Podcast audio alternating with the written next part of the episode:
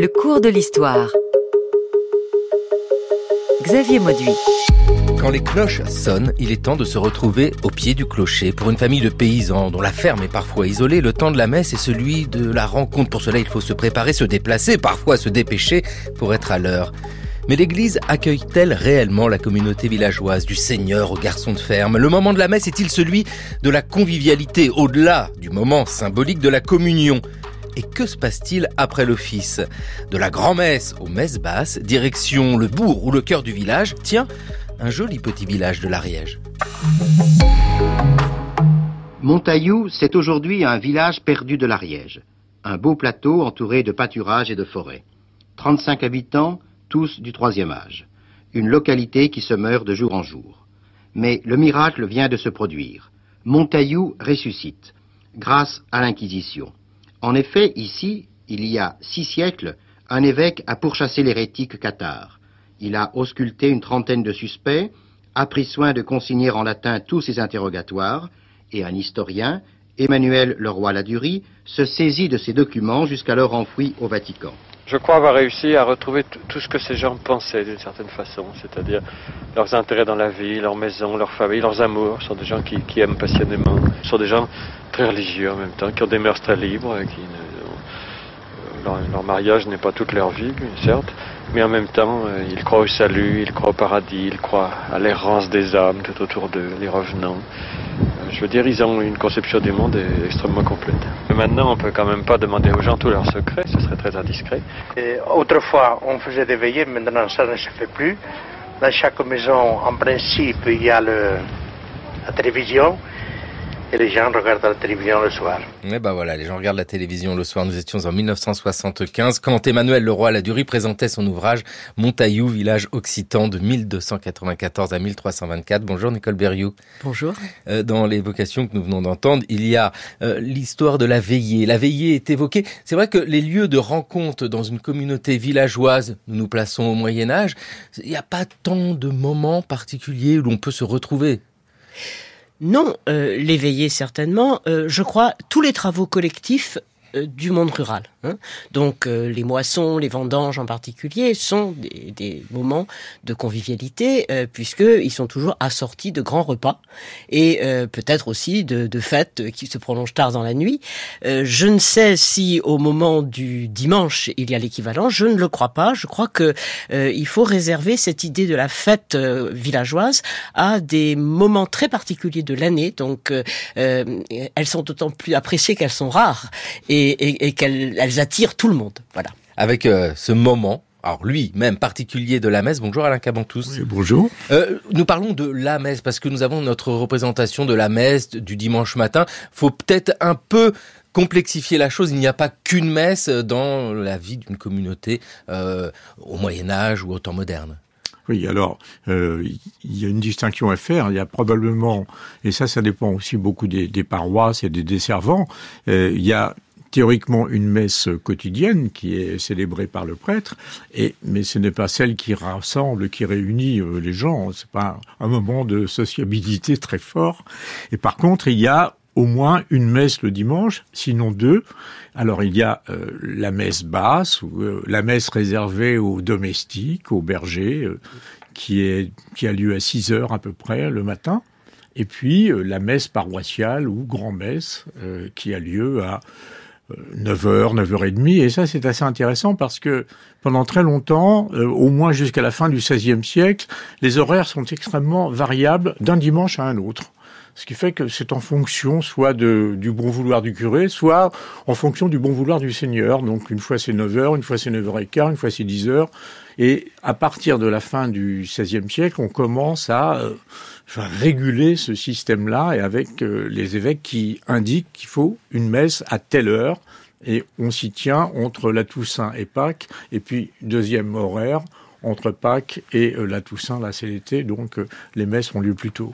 Oui, parce que ce sont des histoires de processus que nous évoquons ici. Nicole Berriou, vous êtes professeur émérite à l'Université Lumière Lyon 2, membre senior de l'Institut universitaire de France et membre de l'Académie des inscriptions et belles lettres, avec ce processus très long et très variable. Hein. Nous parlons de cette histoire du passé comme d'un tout, mais c'est un territoire très vaste, avec des pratiques très différentes, et on l'entend selon même la volonté du Seigneur.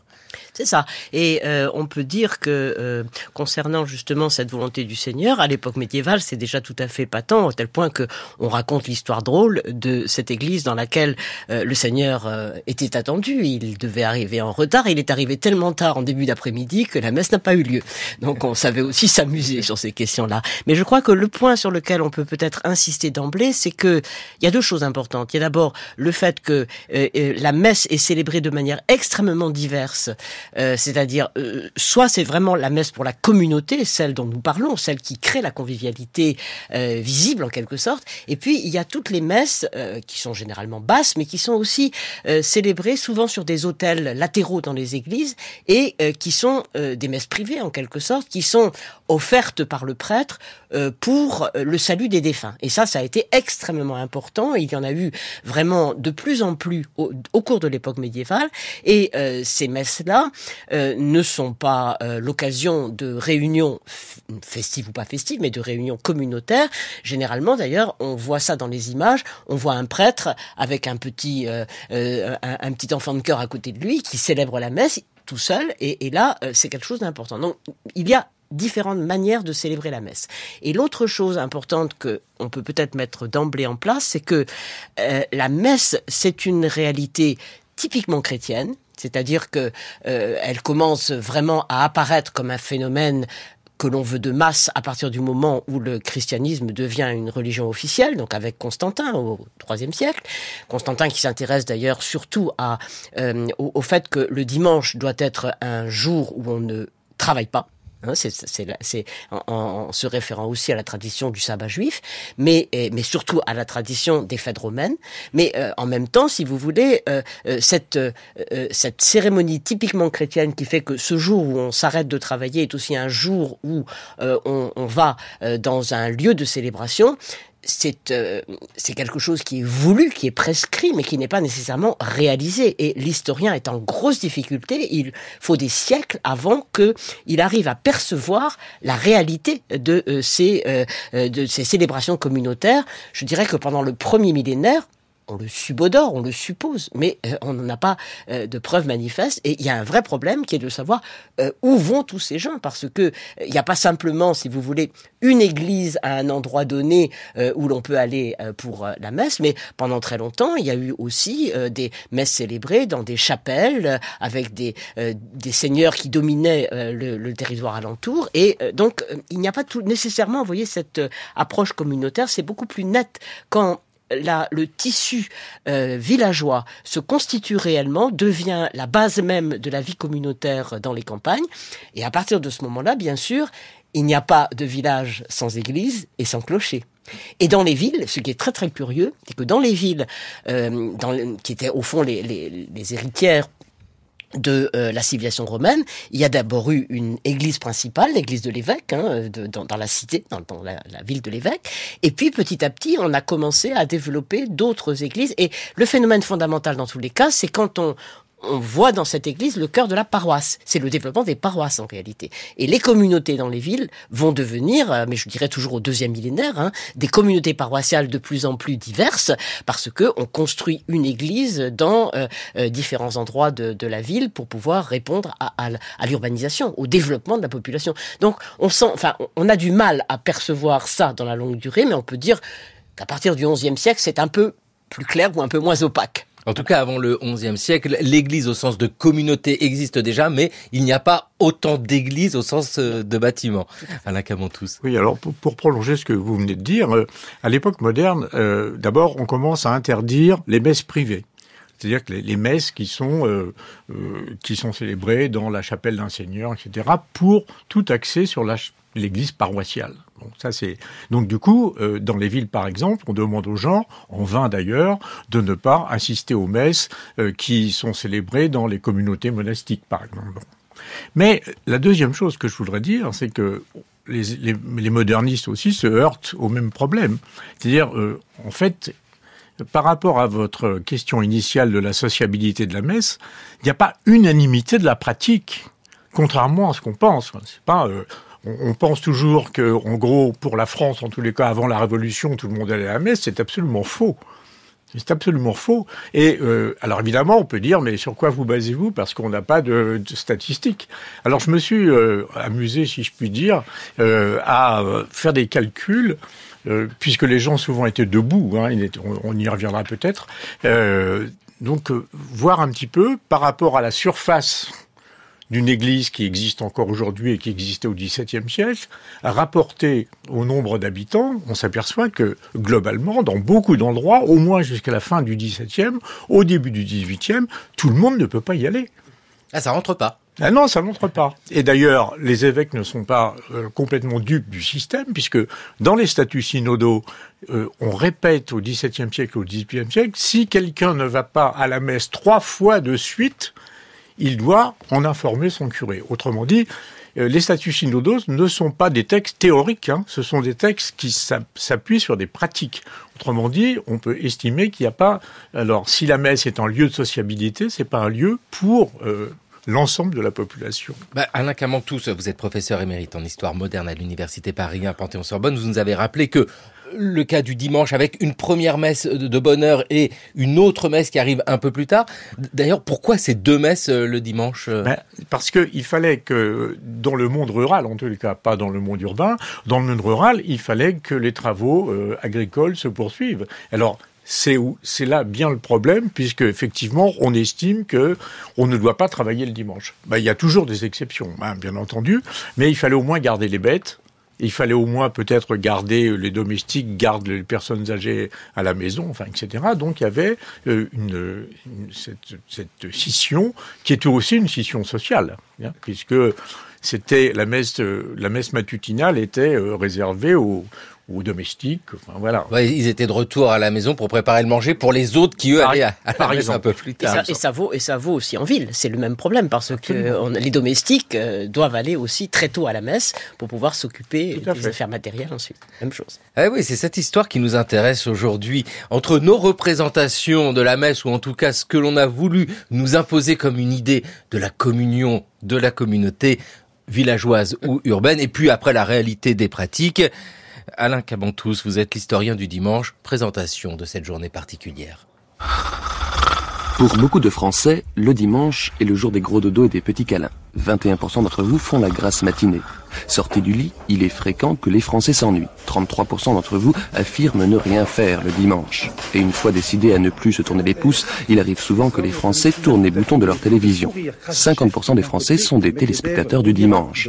Ils regardent en général Jacques Martin après avoir longuement hésité entre Jacques Martin. Pour essayer de gagner le temps que d'autres perdent, 20% des Français travaillent. Une récente évolution qui a le goût sulfureux du sacrilège pour les 11% de Français qui disent profiter du dimanche pour se recueillir et prier. Mais le dimanche, on s'occupe autant de son âme que de son corps et de son frigidaire. 11% des Français font du sport, 11% également font leurs courses sous le regard bienveillant des 30% qui profitent du dimanche pour jardiner ou bricoler. Le seul point commun entre ces Français qui s'ennuient, qui prient ou qui travaillent, c'est la recherche effrénée du bonheur, et c'est réussi puisque 86% d'entre vous sont heureux le dimanche. Le dimanche présenté au journal télévisé, c'était sur France 2 en 1993. Alain Cabantous, le dimanche, une histoire en Europe occidentale. Hein, c'est cette étude que vous avez publiée. Il y a une longue histoire du dimanche qui, et nous l'avons bien rappelé, et le moment particulier de la messe, mais il n'y a pas des messes que le dimanche. Est-ce que malgré tout, on peut dire que peu à peu le dimanche, ça devient un rendez-vous pour la communauté villageoise, même euh, pour ceux qui vont rester hors de l'église, parce que tout le monde ne va pas à l'église. Oui, alors bien sûr, ça devient un rendez-vous, mais pour rebondir sur ce que disait Nicole Berriou tout à l'heure, il y a aussi euh, beaucoup d'autres occasions de, de célébration et de, de réunions. Il y a énormément de fêtes qui sont d'abord des fêtes religieuses, alors qui deviennent aussi des fêtes profanes, enfin appelons-les profanes pour faire court, hein, mais euh, et, qui ont un rôle très important dans la vie de la communauté, dans la sociabilité euh, communautaire. Où là, par exemple, je pense euh, aux rogations, à la procession des rogations, qui dure trois jours, hein, qui, qui sont des, des processions pour attirer euh, le bienfait de Dieu sur les récoltes, là pratiquement tout le monde y participe, hein, avec un itinéraire très particulier, et ça se termine globalement par euh, une messe, soit une fois à la fin de chacun des trois jours, soit au terme du troisième jour. Comment se met en place euh, cette géographie à l'intérieur de l'église où, quand nous visitons, nous voyons alors parfois encore le banc du Seigneur et puis euh, nous imaginons se dégrader euh, toute la société. C'est pas une évidence ça non plus, mais déjà par le fait que tout le monde n'est pas assis. En effet, c'est pendant des siècles, et nous en parlions euh, tous les deux à l'instant, euh, le, euh, les gens restent debout. Euh, c'est vrai dans toute l'époque médiévale, c'est encore vrai à l'époque moderne. Et vous savez, on ne reste pas debout sans bouger pendant très longtemps, donc on circule dans l'église. Il ne faut pas du tout imaginer que les églises connaissent euh, cette immobilité, ce recueillement qui apparaît plutôt aller de soi aujourd'hui. en fait, il faudrait comparer cela à ce qui se passe dans les célébrations des églises orientales, où la messe est longue, mais euh, en même temps, euh, on rentre, on sort, on bavarde, on se déplace, on fait ses dévotions euh, devant des,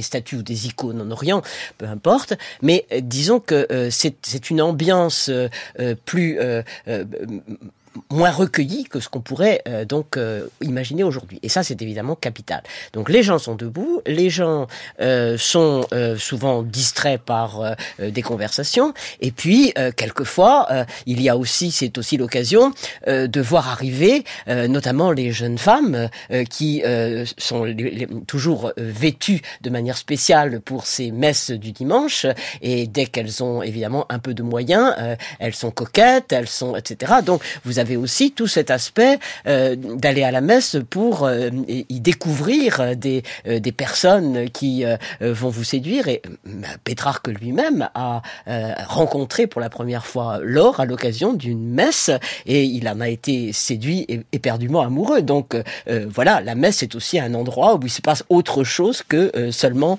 des prières à Dieu. Mais quand même, on prie. Hein. Quand même, oui, il faut, le rappeler. sans, faut le rappeler. sans dimancher, Nicole Berriou, vous êtes spécialiste de cette période qui nous conduit euh, le 12e, 13e, 14e siècle. Ça veut dire que, voilà, sans dimancher, se préparer pour aller à la messe, c'est bien cette idée de représentation de la messe. C'est un moment où l'on se montre et où l'on observe. Absolument. Absolument. Et euh, euh, grâce à la prédication, euh, qui est un peu sur l'équivalent de la radio aujourd'hui, c'est-à-dire que on vous raconte des tas de choses qui correspondent à ce que les gens vivent, eh bien, on s'aperçoit qu'en effet, c'est une caractéristique. Par exemple, dans un sermon de l'évêque de Paris, Maurice de Sully, celui qui a construit Notre-Dame, eh bien, on voit qu'il il, taquine un peu les curés en leur disant le dimanche et les jours de fête, quand vous voyez arriver toute cette population dans votre église qui vient pour la messe, eh bien qui, tous ces gens qui sont euh, qui sont endimanchés, euh, vous êtes très fiers euh, d'être à la tête de cette communauté. Donc euh, voilà, on a quand même un écho. Oui, parce qu'on comprend le sermon. Il y a aussi cette idée, et vous le disiez, Nicole Berriou, que les gens peuvent se déplacer et discuter, parce que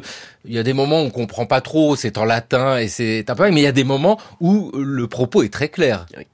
C'est quel moment? Le sermon notamment, qui est en langue vernaculaire? ah, Alors, euh, juste, juste un mot, je trouve que Nicole Berriou euh, a, a, dit les choses fort justement, mais elle a probablement aussi un peu édulcoré euh, dans la mesure où, à l'époque moderne en tout cas, et il y a euh, euh comment dire, une espèce de d'ambiance absolument étonnante euh, à, la messe. Euh, les gens viennent par exemple avec leurs chiens euh, parce qu'ils vont aller à la chasse après, ou ils viennent avec leur épervier. Il y a des gens qui jouent aux cartes, il y a des gens qui qui, euh, comment dirais-je, qui prisent du tabac. Et effectivement, là, le flirt est absolument développé. Hein. Euh, donc, euh, il faut bien voir, même si on prie, il y a aussi tout, cet élément-là. Pourquoi? Parce que on considère pendant très longtemps que l'espace Église n'est que le prolongement de l'espace quotidien. Et même, on se rend compte parfois que des gens commencent à se bagarrer le dimanche avant d'entrer dans l'église, sur le parvis, et continuent à se bagarrer dans l'église. Autrement dit, ça, il y a une espèce de, phénomène tout à fait, euh, tout à fait euh, caractéristique de ce que pouvait représenter l'espace église pour les gens.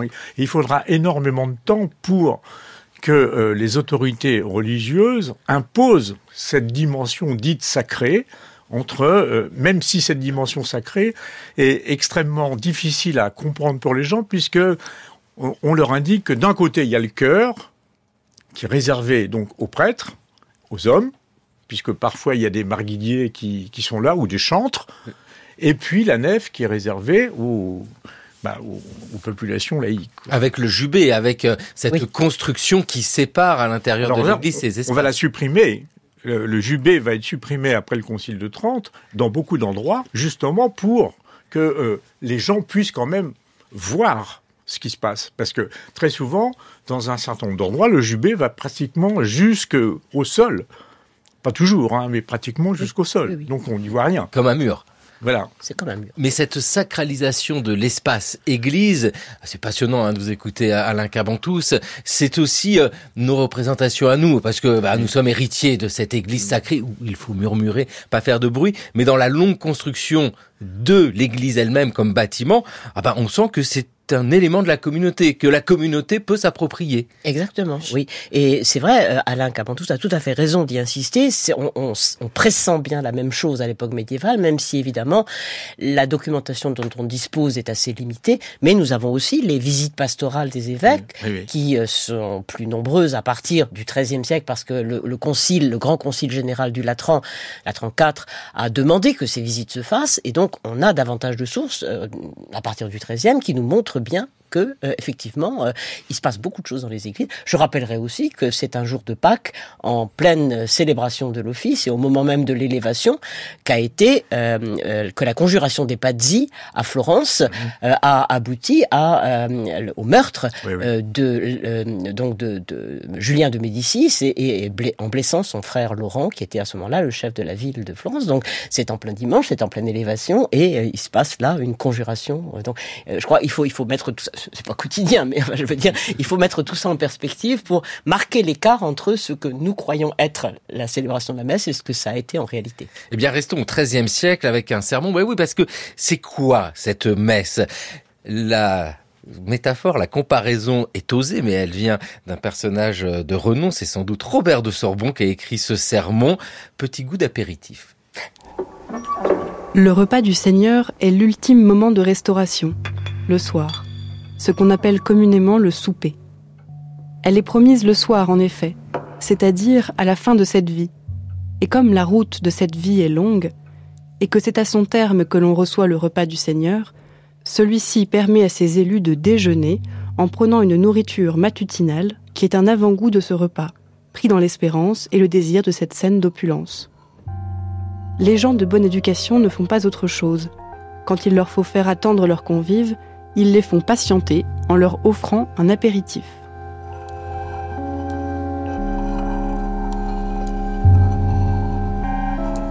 Nicole Berriou, mais de quoi s'agit-il? Qu'est-ce que l'apéritif vient faire dans cette histoire? Alors, ce que dit Robert de Sorbon, c'est que euh, tout chrétien euh, se projette dans un avenir qui dépasse évidemment le moment de la mort et euh, qui doit le conduire à la béatitude. Et la béatitude, on la conçoit comme un repas, un, repas partagé euh, dans la contemplation divine. Et donc, euh, ce repas est véritablement euh, repas de communion, repas de sociabilité total, mais euh, il, euh, dans notre vie actuelle, euh, il peut être en quelque sorte anticipé par la célébration de la messe, dont la raison principale est la consécration des espèces, du pain et du vin, qui deviennent le corps et le sang du Christ, et que les fidèles doivent se partager dans ce repas commun. Alors, et, c'est en ce sens que donc le prédicateur dit attention, ce que nous vivons sur terre n'est qu'un avant-goût euh, euh, justement de, ce à, quoi nous tendons, de cette béatitude, de euh, ce, bonheur dont vous parliez tout à l'heure, euh, qui n'arrivera donc au-delà même de la mort. Mais bien sûr, ce qu'il faut ajouter tout de suite, c'est que contrairement à ce qu'on pourrait imaginer, il y a donc en principe la consommation de ces espèces, pain et vin, mais dans la réalité des choses, l'histoire médiévale montre que la consommation, donc la communion, se raréfie et euh, elle avait déjà lieu, je dirais, euh, euh, dans le premier millénaire, surtout aux grandes fêtes, donc Noël, Pâques, Pentecôte, voilà.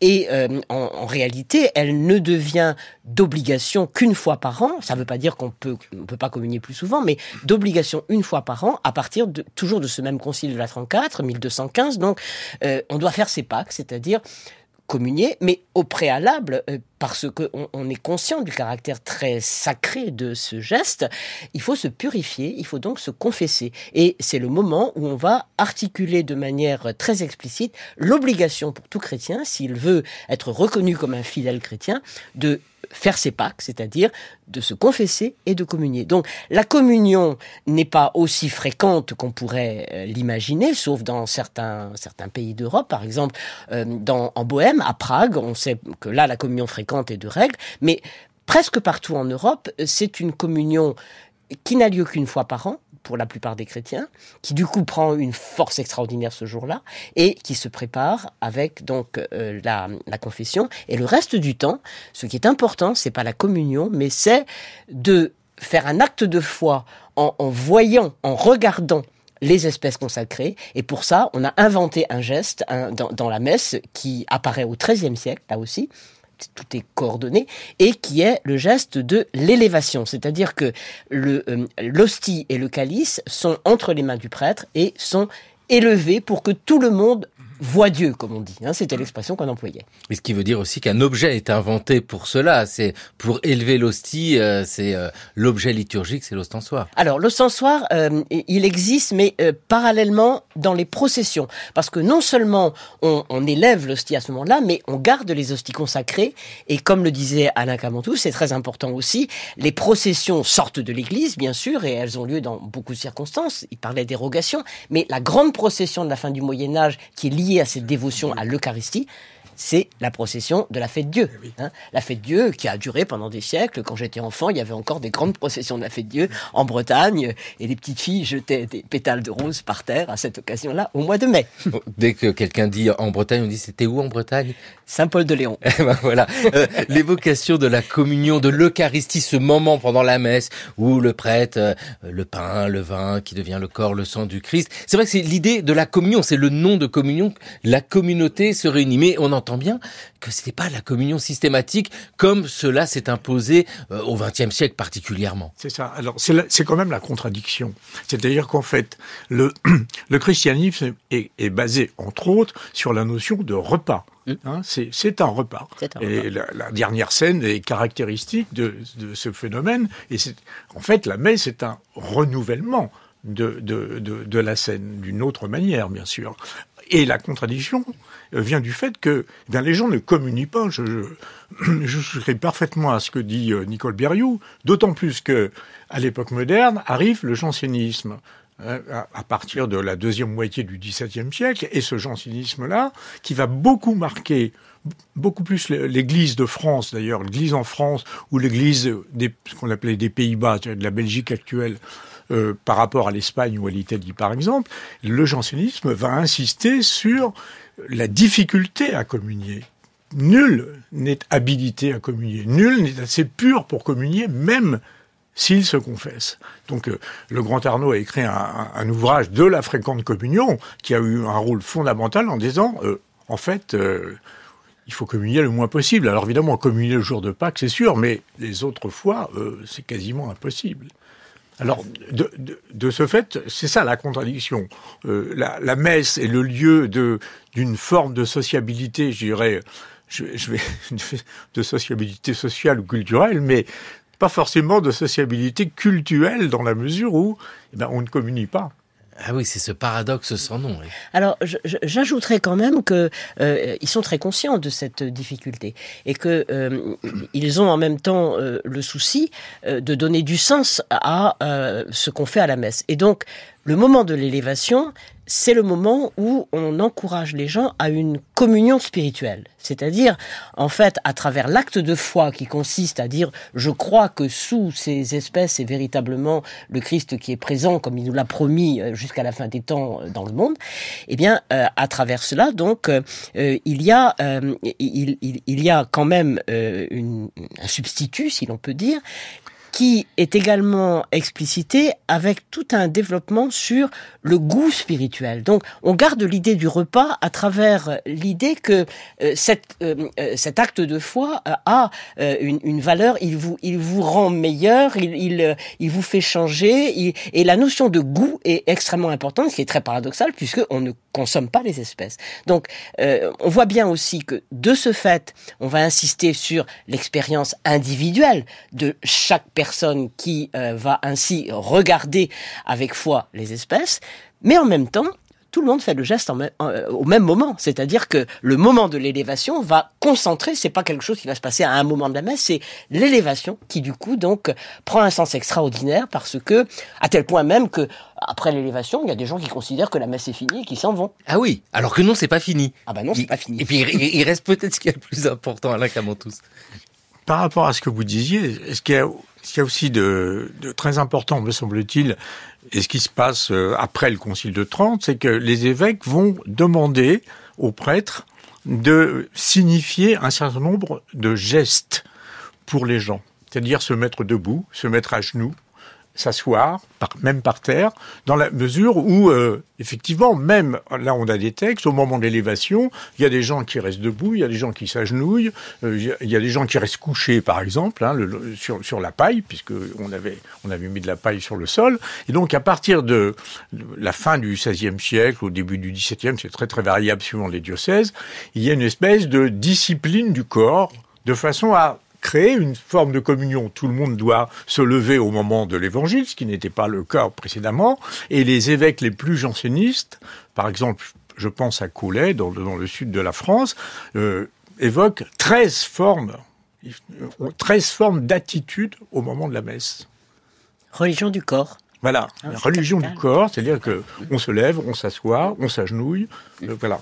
Et puis, on, on, se couche pas surtout. On se couche pas, non, et on, on, dit la même chose au même moment, c'est-à-dire que la manière dont doit se tenir la personne correspond à quelque chose qu'il doit dire au bon moment, mais c'est long à mettre en place, sont des processus complexes. Très long très long puisque on s'aperçoit qu'à la fin du XVIIIe siècle, des, des, prêtres sont absolument catastrophés en disant je n'arrive pas à, à discipliner mes, mes, mes ouailles qui font un peu n'importe quoi. En revanche, ce qui est, ce qui est euh, d'emblée, euh, je dirais, admis et, vécu par tous, c'est ce, simple geste de tourner les yeux vers ce qui est élevé, et, donc en même temps euh, que l'on voit Dieu, on dit je crois en quelque sorte. Voilà. Et alors ça, euh, ce qui est aussi très intéressant, c'est qu'on évoquait tout à l'heure le, la, la, présence euh, des fidèles dans l'Église, et on voit dans les visites pastorales et dans les sermons que bien il est assez fréquent de constater qu'il y a plus de femmes que d'hommes et que les hommes euh, sont dehors, comme euh, d'ailleurs ça a duré, on le voit encore dans certains films, hein, et euh, ils sont dehors, ou ils sont à la taverne, mais le moment de l'élévation est très important parce que on sonne une cloche au moment de l'élévation, et à ce moment-là, disent certains réformateurs, on voit les hommes entrer comme un troupeau dans l'église pour voir Dieu, et puis ils sortent après. c'est un peu caricatural, mais c'est peut-être pas tout à fait faux. Ils ont vu Dieu, voilà. Ils ont vu Dieu. donc c'est euh, l'utilité de la petite cloche au moment euh, de Voir même la cloche du, la cloche du clocher. Ah, ça peut être la cloche du clocher aussi. Oui, euh, c'est ça, pour rappeler les gens qui sont à la taverne, effectivement. et le, le, le résidu de ça, c'est qu'effectivement, progressivement, il y a eu la petite clochette au moment de l'élévation, euh, mais qui était uniquement euh, qui, qui, résonnait uniquement dans l'église. Hein. Aujourd'hui, nous nous trouvons à la messe, à la messe où tout le monde discute. Il y a ces messes basses en parallèle avec la question de savoir si ce temps de la messe est réellement un temps de convivialité.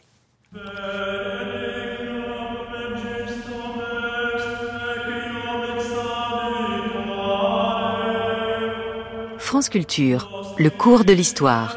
Xavier Mauduit.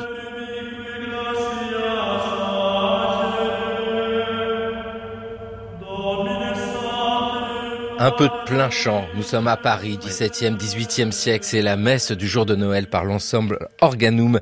Dans le cours de l'histoire sur France Culture, une émission réalisée par Anna Holbeck avec aujourd'hui à la technique Florent Bujon. Alors, ce moment de la communauté, doit nous permettre de savoir qui se trouve dans l'église et qui ne l'est pas. Parce qu'on n'arrête pas de le dire depuis tout à l'heure, tout le monde n'est pas dans l'église. Déjà, on pourrait rappeler qui ne peut pas en soi entrer dans l'église parce que sa condition, parce que son métier l'en empêche. Qui euh, est exclu de la communauté, qui ne peut pas aller à la messe?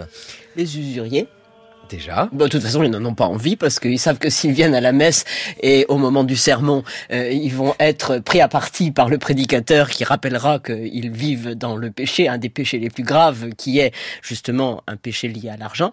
Les prostituées, mais c'est compliqué pour les prostituées parce qu'on sait aussi euh, qu'il y a eu un grand débat à Paris justement à propos de la cathédrale de, Notre-Dame à l'intérieur euh, de euh, donc du, chapitre et face à l'évêque pour savoir si les prostituées avaient le droit d'offrir des vitraux.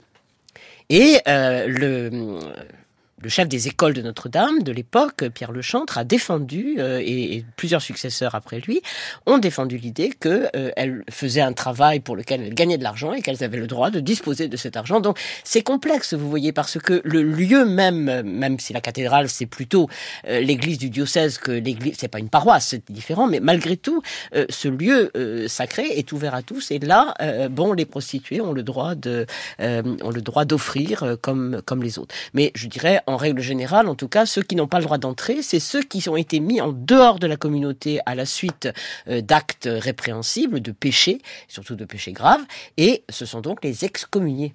Ah oui, c'est littéralement le sens du mot excommunié. C'est le sens mis en dehors de la communion. Oui, alors, euh, il y a d'autres, euh, enfin, en tout cas à l'époque moderne, on, on, un certain nombre de statuts synodaux indiquent que les mendiants ne doivent pas euh, rester dans l'église. Pourquoi? Parce que euh, bah, les mendiants profitent de l'ambiance pour circuler et pour euh, demander l'aumône. Donc on, on tente de les exclure. Dans d'autres statuts synodaux, on a dit que les enfants, les petits-enfants qui font du bruit, enfin comme si les autres n'en faisaient pas d'ailleurs. Euh, les petits enfants sont aussi exclus, mais ça c'est très variable parce que une fois de plus, ça c'est le prescrit et puis il y a le vécu. Par rapport aux gens excommuniés, je fais une toute petite incise parce que euh, on parle là de la messe, donc de la messe catholique, mais on pourrait aussi parler des offices protestants qui fonctionnent à peu près de la même façon. Et dans un certain nombre d'églises protestantes, je pense par exemple aux presbytériens, les gens qui sont condamnés par le consistoire pendant euh, de ne pas théoriquement assister à l'office pendant un ou deux ou trois dimanches ne sont pas exclus. Ils sont mis au pied de la chair, ils sont assis au pied de la chair de façon à ce que tout le monde voit qui a été condamné. Autrement dit, là, c'est on a, une forme d'exclusion, euh, je dirais inclusive, si je puis dire, qui est, qui est assez difficile hein, pour, euh, pour les gens. Euh, alors que dans le monde catholique, effectivement, quelqu'un qui est excommunié, qui peut être excommunié euh, à vie, il peut être excommunié pour quelques, quelques, quelques semaines, quelques mois, lui, il n'a pas le droit de, d'entrer. Alors, nous avons mis de côté ceux, celles qui ne peuvent pas entrer dans l'Église. Et alors, parmi les autres, peut-on dire qu'on a une image de la société euh, qui va alors du Seigneur jusqu'au plus modeste d'une communauté? En principe, oui, à l'exclusion, justement, comme on le disait tout à l'heure, des serviteurs et des servantes qui viennent à d'autres messes, mais autrement, oui, on a les différentes catégories sociales. Euh, euh, certains ont des places assignées comme les seigneurs dans euh, dans l'église de village, par exemple, mais sinon, donc, c'est une population mêlée.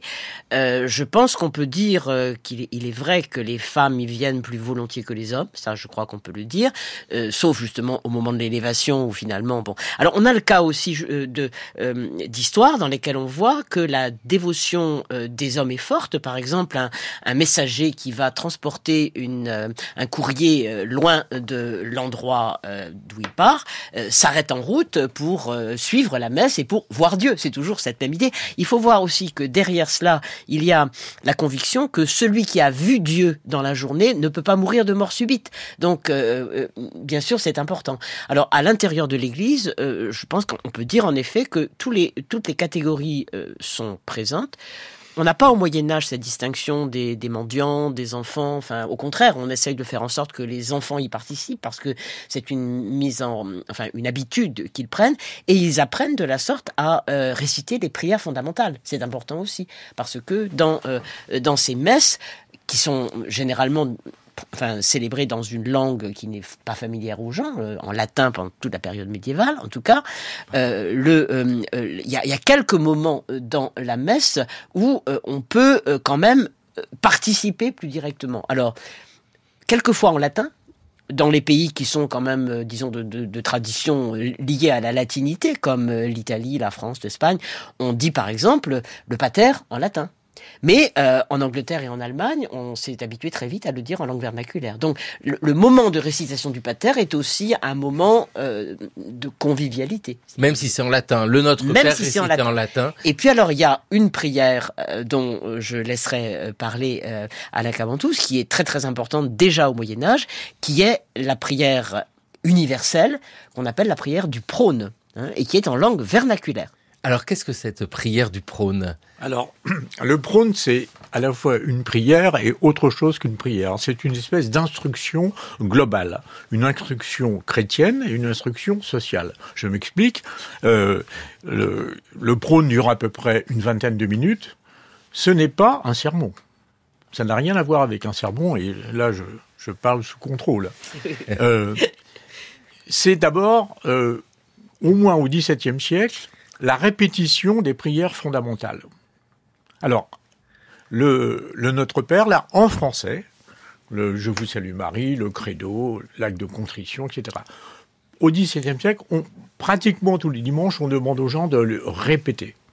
Et puis après, au XVIIIe, on le répète moins parce que bon, c'est entré dans les, dans les mœurs, si je puis dire. Et puis ensuite, il y a, alors ce que Nicole Berru appelle la prière universelle, on prie pour alors là, il y a une hiérarchisation à la fois euh, ecclésiale et sociale. On prie pour le pape, on prie pour le roi, on prie pour l'évêque, euh, on prie pour le seigneur, euh, le seigneur au justicier, puis les autres seigneurs, enfin, etc. Bon, bref. Et enfin, il y a bah, des annonces. Les annonces de la paroisse. Alors, c'est pas seulement euh, les annonces euh, concernant les bancs de mariage ou concernant les, les enterrements qui vont avoir lieu, les, les messes de sépulture par exemple, mais aussi euh, les, les baux pour les, terres qui sont à vendre, pour les enchères, les constructions qu'on va faire dans l'église ou dans le cimetière, etc. Donc ça dure à peu près une vingtaine de minutes. Je me suis amusé à lire le, le prône de la euh, qui, qui, qui est qui est imprimé pour le diocèse de, Grenoble à la fin du XVIIe siècle, ça dure à peu près une grosse vingtaine de minutes en parlant très vite. Hein. Donc euh, voilà, ça, ça allonge les choses de la messe, mais ça participe là du coup, effectivement, le prône participe de la sociabilité que peut représenter la messe. Mais on voit bien que c'est un élément qui est à la fois, je dirais, euh, religieux et non religieux, religieux et social, voilà. Ah bah oui, parce que il y a des histoires euh, de terres à louer, les, oui, oui. les beaux, etc. C'est très intéressant de voir euh, cela à cette euh, fin de messe, on va dire. Il y a même, il y a même un curé euh, du, euh, du Poitou qui est spécialisé en, à la fin du XVIIIe siècle, il indique les progrès agricoles progrès, qui peuvent exister pour que les paysans puissent euh, les, les, utiliser. Donc chaque dimanche, il indique, ou pas forcément chaque dimanche, mais régulièrement, il indique au moment du prône que on va pouvoir utiliser telle semence, on va pouvoir utiliser euh, tel engrais, etc., etc. Ah oui, diffuser l'information. Voilà. Et ça, c'est une ouais. tradition euh, qui est attestée depuis fort longtemps parce que, enfin, moi, j'en connais des traces dès le XIIe siècle donc, euh, d'une certaine façon, c'est un moment fort euh, pour la communauté. Et je crois que euh, dans ce que décrivait Alaka Bantous, on voit aussi que finalement, ce vers quoi tendent les clercs pour l'éducation des laïcs consiste à un minimum d'instruction religieuse à travers l'apprentissage des, des, prières fondamentales, etc., des sacrements comme par exemple pour les bancs de mariage, alors qu'à l'époque médiévale, on a à un moment donné essayé de faire un peu plus en promouvant la prédication, mais il faut bien dire que que la, la prédication qui euh, euh, devient régulière, elle l'est essentiellement dans les villes. Dans le monde rural, c'est pas possible, sauf cas d'espèce. Euh, par exemple, Yves de Trier, Saint-Yves, qui était un, un, un grand spécialiste de la justice, qui a donc été lui-même juge, a fini sa vie comme curé de paroisse. Et là, on avait la chance d'avoir quelqu'un qui savait prêcher, mais c'était l'exception. Donc, en règle générale, c'est vraiment en ville qu'on a réussi à développer le, le sermon comme élément d'instruction religieuse. Et pour le reste, c'est le prône hein, qui a fait office de, euh, de moment d'éducation euh, de la communauté rassemblée. Hebdomadaire en plus. hein. Hebdomadaire. Oui, oui. Et d'ailleurs, euh, dans les séminaires euh, au XVIIIe siècle, on, on, indique aux futurs prêtres euh, la chose suivante si le prône est vraiment trop long, ne faites pas d'instruction. Hein, en, disant, enfin, en gros, ne faites pas de, de même de sermon.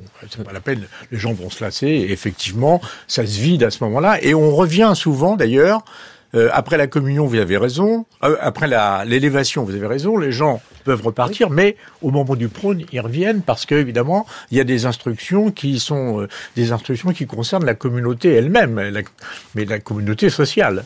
Ah oui, il y a un va-et-vient, c'est-à-dire que il ouais, ouais. y en a qui sont dehors au moment de l'élévation. Vite, on rentre pour voir Dieu, on ressort et on revient pour le prône. Et, et, des, des et à l'époque médiévale, quand même, euh, d'après ce que je comprends, la prière, les prières du prône et le prône lui-même euh, peuvent prendre place au moment de, euh, au, au, moment des prières de l'offertoire, c'est-à-dire oui, la messe, si vous voulez, elle est, elle, est, coupée en trois grands moments. Il y a le moment où on va lire les grands textes de l'épître et de l'évangile, tirés donc de, euh, du Nouveau Testament. Après, il y a la préparation des espèces et puis jusqu'à la consécration, donc euh, ce qu'on appelle l'offertoire et la consécration. Et puis après, il y a éventuellement la communion, ou en tout cas euh, toutes les prières finales, le pater, etc.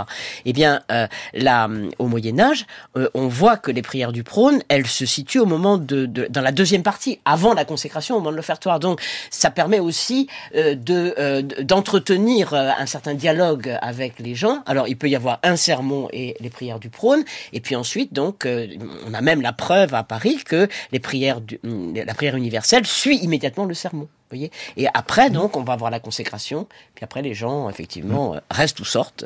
Oui, là, c'est très variable. Euh, effectivement, souvent, le prône a lieu euh, au en moment l'offertoire. Euh, avant ou après l'histoire du pain béni, je ne oui. sais pas si on en parlera, ah, mais euh, ça aussi, oui. et parfois ça a lieu à la fin. Mm. Donc euh, mm. voilà, c'est aussi en fonction de ce que le curé veut bien faire. Enfin, c'est très, c'est très variable et c'est pour ça que pour l'historienne, pour l'historien, il faut jouer sur des pistes très fines. C'est quoi cette histoire de pain béni? Ah, Alors, l'histoire du pain béni, ça aussi, c'est un élément qui euh, peut participer de la sociabilité. C'est-à-dire que au moment de l'offertoire, et euh, dans certains textes épiscopaux, on dit l'offertoire appartient aux laïcs. Hein l'offertoire appartient aux laïcs. Mais c'est assez rare. Hein, de dire, bon. Mais donc au moment de l'offertoire, il y a une famille par dimanche qui offre du pain et qu'on appelle le pain béni parce que le prêtre a béni ce pain. Et donc, on offre le pain, on, donc on, rompt le pain, on le coupe pas, on le rompt, et on le distribue aux gens, mais en fonction de leur rang social. Une fois de plus, il y a à la fois la communion, là, au, sens, euh, je dirais, à la fois spirituel et social, mais en même temps, un respect de la hiérarchie. Et on commence par le seigneur au justicier s'il y en a un, puis les seigneurs euh, secondaires, euh, le prêtre évidemment qui en prend, puis ensuite on le distribue aux gens euh, qui restent à leur place, enfin à leur place euh, là où ils sont. Et euh, voilà, ça c'est un, un, élément qui, qui a d'ailleurs duré assez longtemps. Je sais que jusque dans les années 1950, il y avait. Alors, on, on distribuait pas le pain béni, mais le prêtre disait le pain béni cette semaine est offert par la famille Intel. Et c'est lui qui gardait le pain. Ah, ben voilà. voilà. Mais c'est donc autre chose que la communion ah oui. au sens ah oui, oui, où. Euh, l'hostie transformée encore ça, du Christ. Tout à pas de rapport. Mais, mais initialement, en quelque sorte, c'est un reliquat de euh, la euh, des offrandes qui étaient faites au tout début de l'histoire du christianisme par les fidèles euh, et qui servaient à la consécration des oui, espèces. Donc ensuite, ça. alors ça a glissé. On a distingué les deux. D'ailleurs, c'était plus du, du pain comme on, on l'imagine qui servait au, à la consécration, mais petit à petit, ça a été du pain azime en forme d'hostie. Donc c'est devenu quelque chose de réservé à la préparation par le clergé ou par les moines. Et en revanche, on a gardé l'idée quand même d'une offrande, d'où le mot d'offertoire et d'où le fait que l'offertoire soit au laïque. Hein, c'est les, gens participent en offrant quelque chose. Et mm, pendant toute la période médiévale, on voit aussi euh, cette affaire de pain béni, euh, ce qu'on appelle aussi les zoologies, enfin qui sont et qui sont distribués à la fin de la messe. Avec dans cette histoire de la messe quelqu'un qu'il ne faudrait pas oublier, c'est celui qui sonne les cloches. La tour sur Tinée, c'est un petit village perché à 900 mètres dans l'arrière-pays niçois. Un village sans histoire, sauf les siennes. Et pourtant, la tour est remarquable. Par son site, son cadre figé par le temps, son curé, un pasteur non conformiste, et enfin par ce vieillard. Un sonneur de cloche dont l'art est en voie de disparition.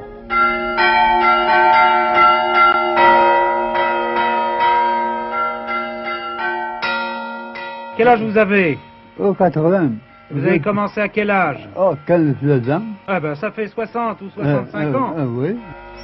C'est un peu un fief, c'est celui qui s'occupe de l'horloge, celui qui s'occupe de la cloche. il vient voir l'heure de l'office et puis il vient sonner voilà. Et je suis sûr que c'est fait d'une manière extrêmement consciencieuse, rigoureuse.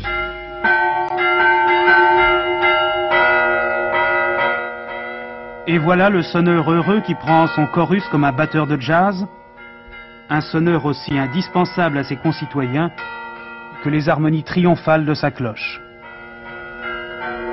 Un sonneur de cloche présenté en 1961 avec euh, ici, euh, bah, d'ailleurs, l'occasion de faire un clin d'œil à l'historien Alain Corbin. Hein, c'est l'historien des cloches, les cloches de la terre. Et euh, on comprend bien avec tout ce que vous nous avez raconté peu à peu, la nécessité de construire un bâtiment qui est une église, la nécessité d'avoir un clocher, d'avoir une cloche pour appeler, ce rythme de la communauté en fait qui se réunit nécessite beaucoup de nuances. Hein. À vous écouter euh, l'un et l'autre, c'est ça aussi sur la convivialité, une convivialité à nuancer au moment de la messe.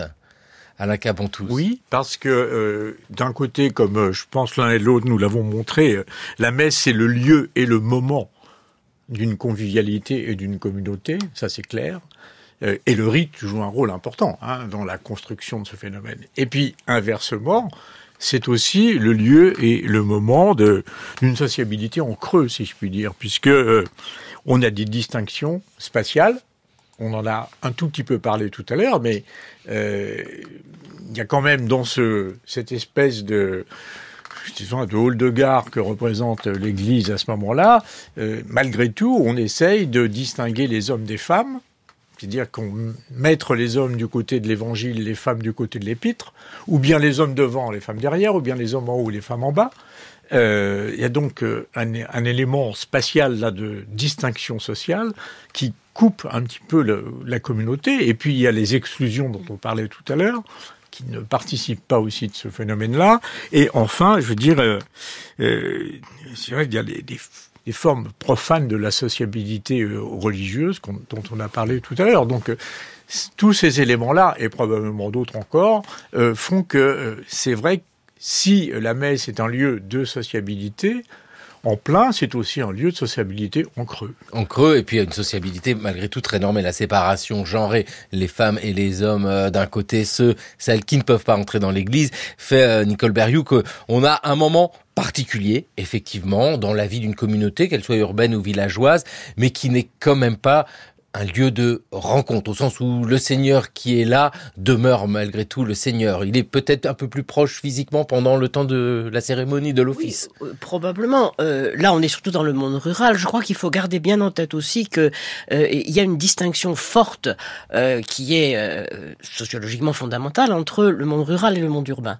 Et dans le monde urbain, il faut même rajouter encore à tout ce que nous avons dit une particularité qui est que les églises euh, qui assurent euh, donc ce, tissu euh, de, communauté, à côté des églises paroissiales qui se multiplient au cours du Moyen Âge, avec l'urbanisation, donc disons à partir du XIIe siècle, à côté il y a de nouvelles églises qui s'installent en plein tissu urbain, qui sont les églises des frères mendiants, les frères dominicains, les franciscains, qui se mettent en place au XIIIe siècle et dont le succès prodigieux en ville est liée au fait que ce sont avant tout des hommes qui prêchent et des hommes qui euh, encadrent la population, surtout la population un peu plus exigeante du point de vue religieux, euh, par un dialogue avec examen de conscience, avec direction de conscience, et également dans les cours. Donc ils ont un rôle qui est de plus en plus important et euh, ils créent une, une, réalité nouvelle qui est un polycentrisme dans les villes où au fond euh, les gens vont avoir tendance à aller là où ils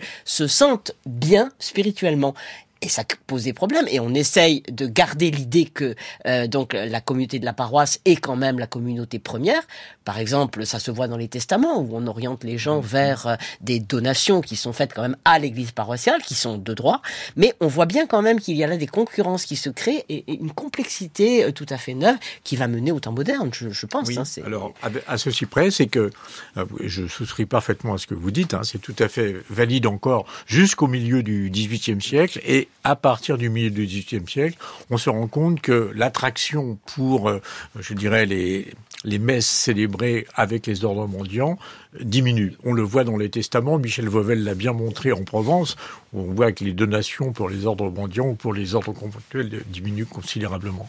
Euh, pour les ordres mendiants, pour les dominicains notamment, Nicole Berriou, je renvoie à vos ouvrages, enfin en tout cas tous ces textes que vous avez traduits, annotés, présentés avec Bernard Rodel, Saint-Dominique et l'ordre des frères prêcheurs, où, euh, et on retrouvera sur le site le cours de l'histoire franceculture.fr vos travaux sur la religion, la communication, et pour aller plus loin, Alain tous il y a cette histoire de la petite église en ah. France, mais là, ça nous conduit sur euh, la période suivante, j'ai envie de dire le 19e et jusqu'au 21e siècle, hein, jusqu'à aujourd'hui. Et puis, euh, votre histoire du dimanche. Merci vraiment à tous les deux de nous avoir présenté ce qu'est ce moment de messe avec une lecture euh, sociale un peu plus complexe que de la simple convivialité. Merci beaucoup à tous les deux. Il est temps de retrouver Gérard Noiriel. C'est le pourquoi du comment. Comment Napoléon III a-t-il décrété ce que devait être la poésie populaire? Le 13 septembre 1852, Louis-Napoléon Bonaparte ordonna par décret la publication d'un recueil général des poésies populaires de la France. Le terme de poésie englobant aussi l'univers de la chanson. Le projet fut poursuivi tout au long du Second Empire pour finalement s'achever sous la Troisième République. Pendant longtemps, on a vu dans cette entreprise le prolongement des initiatives qui avaient pris naissance au début du XIXe siècle, sous l'impulsion de l'Académie celtique et des écrivains romantiques comme Gérard de Nerval ou Georges Sand. Mais aujourd'hui, les historiens pensent plutôt que ce fut une étape décisive dans l'histoire de l'appropriation savante des musiques non écrites. Étant donné que le but poursuivi par les initiateurs de ce recueil était d'élever un vaste monument à la gloire littéraire de la nation française, la définition de ce qu'on appelait alors la poésie populaire, par opposition à la grande littérature, fut un enjeu essentiel pour les élites en charge du projet. Celui-ci fut lancé au début de l'année 1852, dans un contexte politique particulièrement agité après la répression de la Révolution de 1848 et le coup d'État de Louis-Napoléon Bonaparte le 2 décembre 1851, l'état de siège avait été décrété pour réprimer les nombreux soulèvements survenus dans toute la France. Le nouveau pouvoir craignait tout particulièrement le rôle subversif que jouait la chanson lors des révoltes populaires. Il n'avait pas oublié que la production chansonnière avait atteint son paroxysme juste après les journées révolutionnaires de février 1848. Dans ce contexte, la décision de recueillir les diverses formes de poésie populaire peut être vue comme une stratégie politique visant à réconcilier le pouvoir impérial avec les classes populaires. Le critère principal qui fut retenu pour définir les œuvres considérées comme populaires fut celui de leur ancienneté. L'analyse du lexique employé dans les instructions officielles révèle l'omniprésence de termes comme antique, tradition, vestige, primitif, les instituteurs, qui jouèrent un rôle de premier plan dans la collecte de ces poésies populaires, furent incités à recueillir les souvenirs des populations agricoles où les vieilles traditions se perpétuent si facilement. Au final, cette enquête contribua fortement à définir un style populaire réduit à trois grands traits. Le naïf, le simple et le rustique. Bien que les instructions aient incité les enquêteurs à ne pas exclure les idiomes et les patois, elles exigèrent néanmoins que toutes les chansons collectées soient traduites en français. Avant même l'avènement de la Troisième République, le monolinguisme était donc devenu la norme d'un État national en voie d'achèvement. L'objectif principal de cette vaste enquête sur la poésie populaire fut d'élaborer un répertoire officiel de chants nationaux afin de contribuer à l'unification politique et culturelle du pays. Au XIXe siècle, dans tous les pays d'Europe, les élites cultivées jouèrent un rôle essentiel dans le recueil et la codification des traditions populaires.